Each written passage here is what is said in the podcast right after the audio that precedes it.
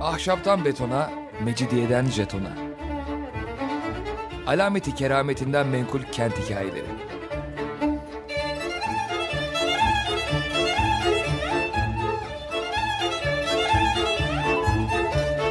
Hazırlayan ve sunan Pınar Erkan.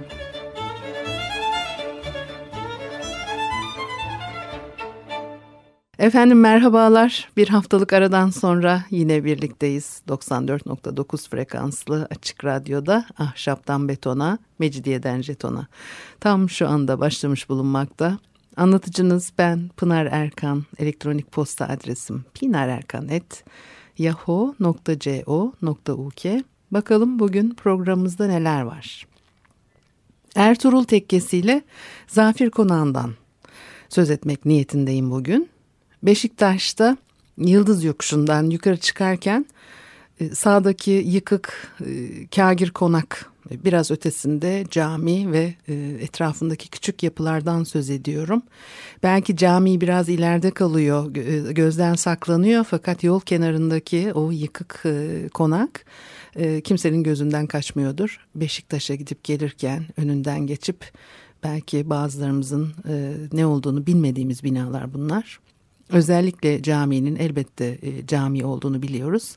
Fakat biraz değişik bir camidir o. Çünkü e, Art e, tarzda yapılmıştır. Cephe düzenleri, bezemeleri alışkın olduğumuz camilerden farklı.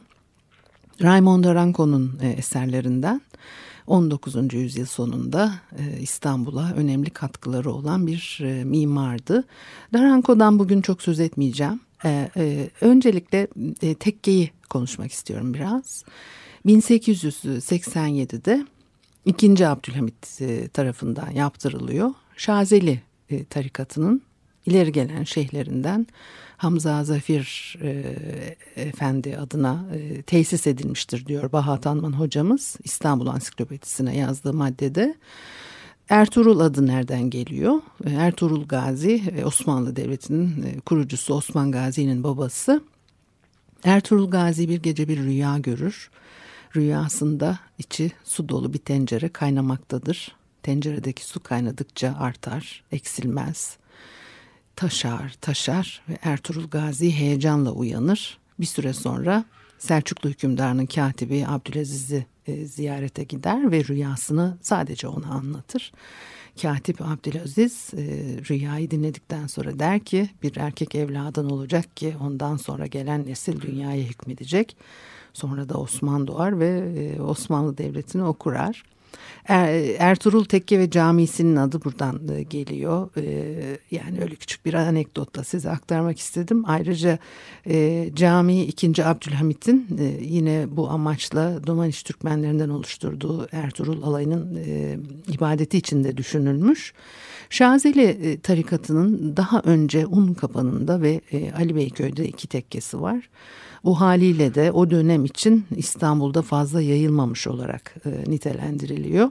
Ertuğrul Tekkesi e, yine e, Bahat Anman hocamız Şazeli tarikatını güçlendirmekten çok İslam aleminin çeşitli yörelerinden Osmanlı başkentine gelen tarikat şeyhleriyle e, ulemayı ağırlamak, özellikle de bu kişiler aracılığıyla Osmanlı Hanedanı'nın tasarrufunda bulunan e, hilafet kurumunun prestijini arttırmak amacıyla tesis edilmiştir. Başka bir deyimle bu tekkenin varlık sebebi 2. Abdülhamit'in e, panislamizm politikasına, Şeyh Zahif Efendi'nin e, Trablusgarp'ın Mısra kasabası merkez olmak üzere e, Şazeliliğin yaygın olduğu bütün Kuzey Afrika'daki büyük e, nüfuzuna dayanmaktadır diyor. Şimdi bu önemli bir şey. Gerçekten de e, Şazeli tarikatı e, Afrika kıtasında çok etkiliymiş. E, kuruluşu 13. yüzyıla kadar e, gidiyor. Diğer tarikatlarla kıyaslandığında e, törenleri ve kuralları esnek. Örneğin özel bir kıyafetleri yok ve e, genellikle e, tarikatlerde görülen e, dilenerek rızkını bulma yöntemi burada hoş karşılanmıyormuş. Şeyh efendileri herkese çalışarak geçimlerini sağlamalarını e, telkin ediyor. E, tarikat anlatmaya çok hevesli değilim. O nedenle detaylara girecek değilim. Fakat burada çok enteresan bir hikaye var ve fikir sahibi olmak açısından e, geçmiş yüzyıllarda dahi oldukça modern olarak e, nitelendirilebilecek e, özellikleri olduğu anlaşılıyor. Ayrıca Avrupa'da yaşayan sonradan Müslümanlığı kabul etmiş ahalinin büyük kısmı Şazeliymiş. Ee, Avrupa emperyalizminin Afrika'da en coştuğu yıllarda oluyor bütün bunlar. Özellikle Fransa'da e, yayılışı e, dikkat çekici deniyor. Konuya tekrar e, geleceğim. E, biraz binalardan e, söz edelim. Yine konuşuruz bunları. Tek bir yapı değil, birkaç yapıdan oluşan bir düzen söz konusu. Başlangıçta cami, tevhidhane ve selamlıktan meydana gelen ana bina ile birlikte harem ve misafirhane bölümleri var. Sonra 1905-1906'da türbe, kitaplık ve çeşme ekleniyor. Bu bölümlerin e, hepsi birbiriyle bağlantılı ve Raimondo Daranco tarafından e, tasarlandı ve tevhidhane dediğimiz bölüm e, ibadetlerin yerine getirildiği bölüm demek. Mesela bazı tekkelerde de sema ayinlerinin yapıldığı bölüme deniyor e, tevhidhane. Sonra tabii tekkeler kapatılıyor. Binaların mülkiyeti vakıflar idaresine geçiyor. Kullanımları önce İstanbul Belediyesi'ne sonra Milli Eğitim Bakanlığı'na devrediliyor. Ve o arada e, cami tevhidhane dışında kalan e, bölümleriyle 1957'ye kadar e, Şair Nedim İlkokul olarak e, kullanılmıştır. İlkokul başka yere taşınıyor ve binalar yine cami olarak e, ibadete açılmıştır. 1960'lı yılların sonunda e, çökme tehlikesiyle karşı karşıya kalınca ana bina 1969-73 yılları arasında e, Vakıflar İdaresi tarafından onarılıyor. Onarımdan sonra ne yapacaklarını düşünüyorlar ve binayı ne amaçla kullanacaklar. Vakıflar İdaresi'nin e, depolarında çürümeye terk edilen çeşitli tarikat eşyasının sergilendiği bir müze olması kararlaştırılıyor. Tabii bir takım siyasi spekülasyonlar yüzünden bu karar uygulanamamıştır. Günümüzde Ana bina yine cami olarak e, kullanılıyor. E, türbe, kitaplık, e, çeşme sağlam durumda ve, onarım kapsamına alınmayan harem misafirhane binaları. Her geçen gün biraz daha harap düşüyor ve işte bizim yol kenarında gördüğümüz yapılarda bunlar. Kuruluşundan itibaren Şazeli tarikatının İstanbul'daki merkezi durumuna geliyor. Ertuğrul Tekkesi ee, ilk şey Hamza Zafir Efendi Trablusgarplı ve ikinci Abdülhamit ile son derece iyi ilişkiler e, geliştiriyor. Şu bu sebeple İstanbul'a geldiği bir zamanda tanışıyorlar, ahbap oluyorlar. Ve Abdülhamit'in e, hayatı boyunca bir tek böbreklerinden rahatsızlandığında bir cumayı kaçırdığı anlatılır. Zafir Efendi'ye çok ilgi ve e, hürmet e, e, gösteriyor. E, Zafir Efendi ise e, teklif edilmesine rağmen hiçbir zaman resmi görev e, kabul etmemiş. Hükümdarı olan yakınlığını hiçbir zaman e, kullanmamıştır deniyor. Kendisine bir şey sorulursa onu yanıtlarmış. Onun önerisiyle saraya alınıp sadrazamlığa kadar yükselenler de var.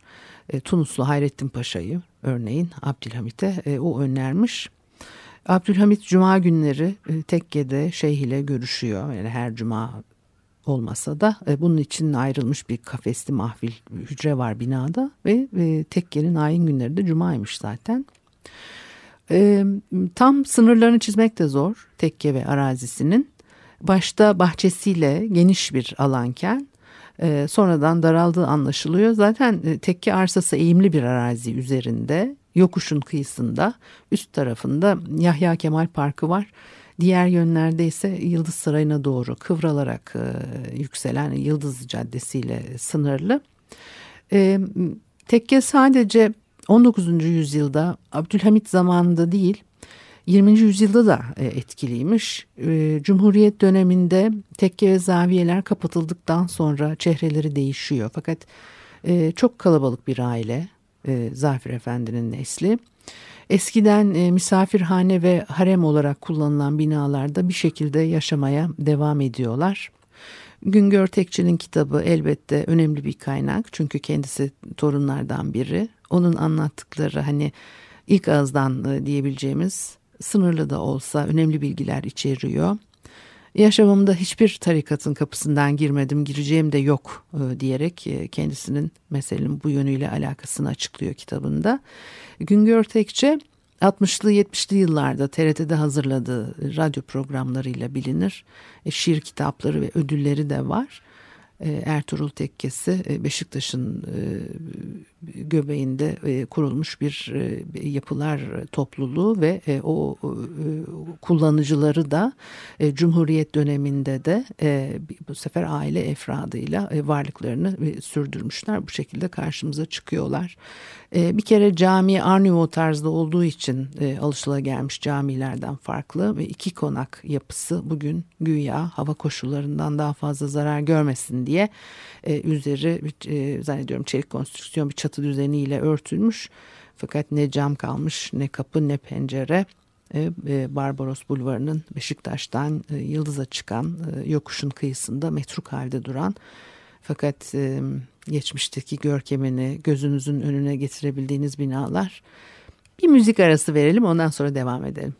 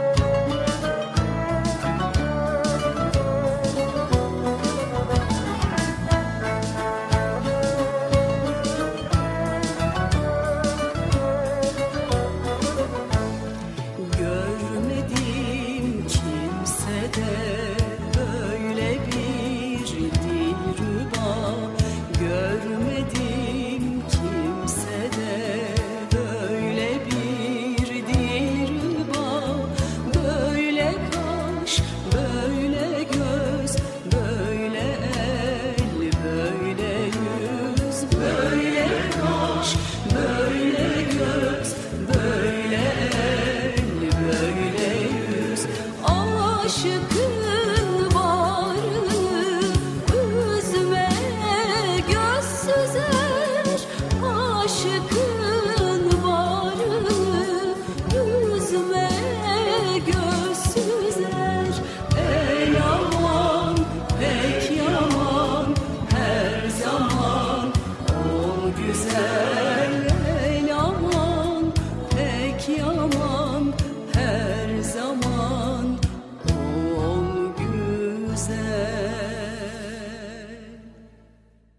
Efendim Açık Radyo'da Ahşaptan Betona, Mecidiyeden Jeton'a devam ediyor. Pınar Erkan'ı dinlemektesiniz. Beşiktaş'taki Ertuğrul Camii tekkesiyle Zafir Konağı'ndan e, konuşuyoruz.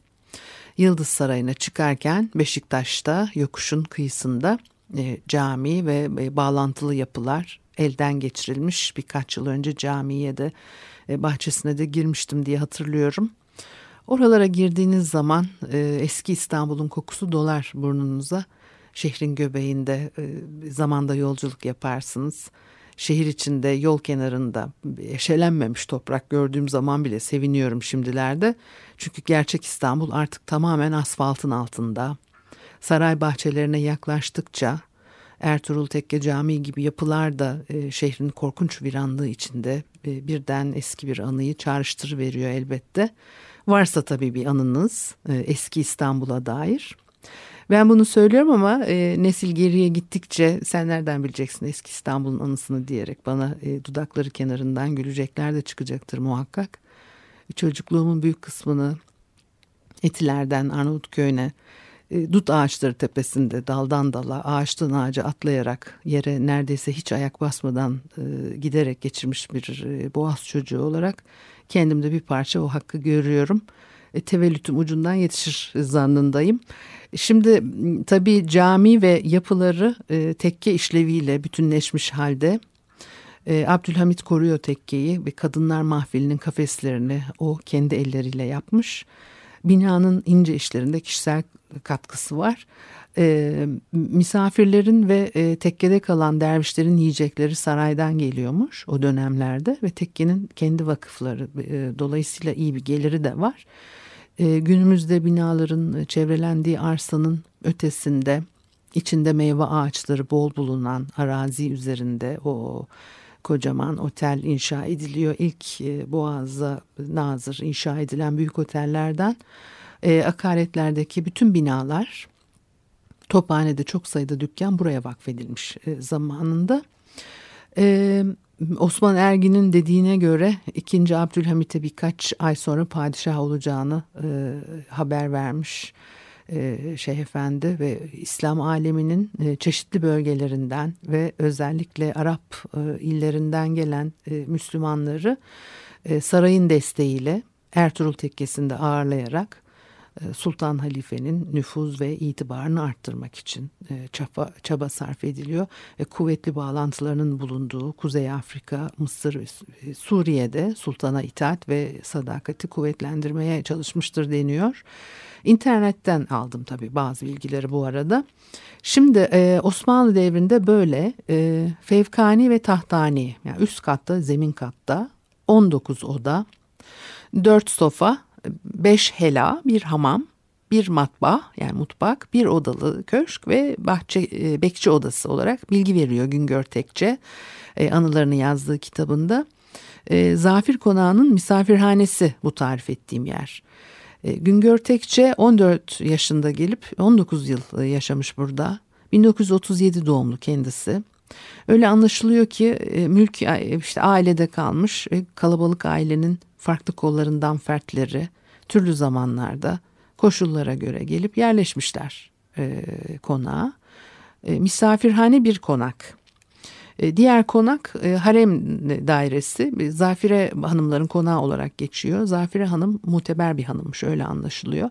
Şimdi bu 14 e, 19 oda 4 safa e, işte bir hamam falan diye bunları anlattım. Yani o konakların e, ölçeğini büyüklüğünü hani tabii e, anlatmaya çalışıyorum. Zafir konağından dışarıya çıkmak kolay, e, içeriye girmek zordu diyor e, Güngör Tekçe. Yani e, bunlar tabii o dönemde e, daha henüz Barbaros Bulvarı bulvar olarak açılmamış o bölgede hep e, bahçe içerisinde konaklar var. Dolayısıyla bir işte öyle konak hayatı orada devam ediyor. Şimdi ve kocaman düşünsenize yani 19 oda 4 sofa falan diye böyle bir giden çok büyük bir konak burası ve orada tabii süren hayat içerisinde de sadece bir çekirdek aile değil e, ailenin farklı e, kollarından mensupları burada yaşamaya yaşıyorlardı dedim. Dolayısıyla bir kurallar silsilesi içerisinde e, ve gelenekleri de var. En nihayetinde böyle bir işte şeyh ailesinden geliyorlar ve bir yaşam şekli söz konusu orada. Onun için Güngör Tekçe Zafir Konağı'ndan dışarıya çıkmak kolay, içeriye girmek zordu diyor. Çünkü konak e, Şeyh Efendi'nin ve çocuklarınındı. E, tüm tavırlarıyla belli ederlerdi bunu.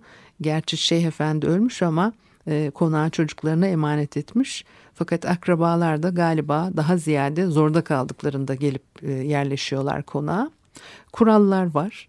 Örneğin belli bir saatte kapılar kilitleniyor, sürgü çekiliyor. Yatıp uyuyorlar ondan sonra dışarıda top patlasa duymuyorlar. Duysalar da kıpırdamıyorlar. E, gece 12'yi geçti mi sokakta kalıyorsun. İçeriye girmek mümkün değil. E, paran varsa otele gidiyorsun. E işte varsa bir ahbabın bilmiyorum o dönemin tabii alışkanlıkları içerisinde de öyle gecenin 12'sinde Ay, ben geldim aç kapıyı geleyim yatayım diye bir anlayış da tabii e, yok. Yani sabaha kadar sokaklarda dolaşmak zorunda e, kalabiliyorsun. Güngör Tekçe böyle bir gece e, kömürlüğün penceresini çerçevesinden söküp girmiş içeri. Ama öyle böyle giriş değil yani oradaki beton parçalarını falan böyle işte parmaklarıyla e, küçük küçük söküp alarak e, pencereyi e, çıkardıktan sonra hop diye içeri giremiyorsun. Güm diye 3 metre aşağıdaki kömür yığınının üstüne düşüyorsun. Epey gürültü çıkmış ama konakta kimse uyanmamış. Parmaklarının ucuna basa basa odasına çıkıyor ve uyuyor o gece. Ertesi sabah ortalık birbirine girmiş. Tabii e, köşk e, konak ahalisi pencere yerinden çıkmış görüyor içeriye rüzgar doluyor filan ve e, herkes cüzdanlarını, yastık altlarını, mücevher kutularını yokluyor. Giden bir şey var mı diye. Şu içeri hırsız girdi diye düşünüyorlar. Tabii Güngör Tekçe de hiç sesini çıkarmıyor. Demiyor ki gecenin 12'sinden sonra ben geldim de sokakta kalmayayım havada buz gibi. Onun için pencereleri söktüm girdim içeri diye böyle bir şey söylemiyor. Ee, ama epey tabii bu konu konuşulmuş ne oldu kim girdi içeri hiçbir şey almamış bu nasıl hırsız filan diye. Aradan vakit geçiyor bu sefer ailenin başka bir ferdi gelip yerleşiyor konağa Ahmet abi olarak geçiyor kitapta. Film şirketi sahibiyim. Filmlerde rol almış. O dönemin sinema çevresiyle ilişkileri olan, sosyal ilişkiler kuran biri. Artistler eve dolacak diye biraz kıpırdanıyor ev halkı. Neyse uzun lafın kısası Ahmet abi bir gün kapının sür sürgüsünü söküp çıkarıvermiş. Hiç kimsenin sesi çıkmadı ama büyük bir şoktu diyor Güngör Tekçe. Eve daha yeni kabul ettikleri biri büyük bir sükunetle evin 100 yıllık sürgüsünü söküyordu. Öylece dikilip seyrettiler. Hatta biri yere düşen bir vidayı eğilip uzattı Diğerleri kınayarak baktılar ama Ahmet abi hiç istifini bozmadan kibarca teşekkür etti ve keşke siz de bir ucundan tutsaydınız dedi diye aktarıyor. Yüzyıllık konakta e, Osmanlı'dan Cumhuriyet dönemine geçtikten sonra e, alışkanlıklar nasıl değişiyor? E, bize bugün küçük gelebilecek e, değişiklikler günümüzün alışkanlıklarıyla e, belki de pek de anlayamayacağımız e, değişiklikler nasıl etki yaratıyor insanlar üzerinde bu güzel bir örnek. Bundan biraz daha geriye gidelim. Tekke ve zaviyeler kapatıldıktan sonra konak ahalisini bir telaştır alıyor. E, konaklarının ellerinden alınacağını, kendilerinin de bir yerlere muhtemelen sürüleceklerini düşünüyorlar. Atatürk'ü e, Trablusgarp'tan tanıyorlar. Şeyhin oğulları Mehmet Ali Bey ile Hasan Bey Mustafa Kemal ile birlikte orada e, asker olarak bulunmuşlar bir dönem. İyi e, arkadaşlarmış fakat e, Cumhuriyet döneminde tekkeler kapatılınca durumlarının ne olacağını kestiremiyorlar. Bir akşam Atatürk onları Dolmabahçe'de yemeğe davet ediyor ve kaygı içindeler. İçki ikram ederlerse ne yapacağız diye. E, kendilerinin herhangi bir dini faaliyetleri yok ama eninde sonunda şeyh çocukları ve ömürlerinde hiç içki koymamışlar ağızlarına. Bir tükenmez hikayesi var ama onu o, onu tabii geçiyoruz. Epey bir e, mesele olmuş e, bu belirsizlikten doğan kaygı.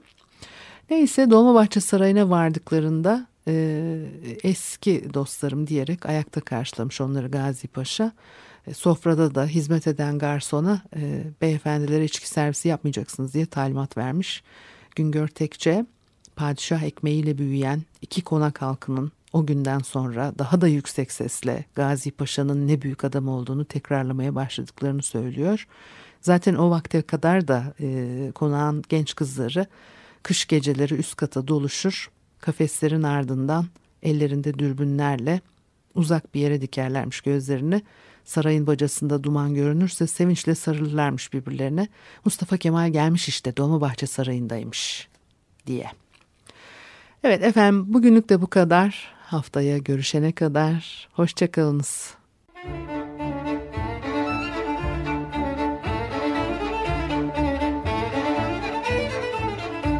Ahşaptan betona, mecidiyeden jetona. Alameti kerametinden menkul kent hikayeleri.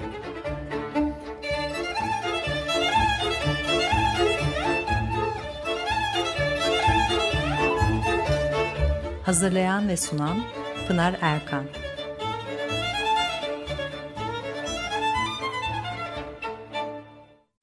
Açık Radyo program destekçisi olun. Bir veya daha fazla programa destek olmak için 212 alan koduyla 343 41 41.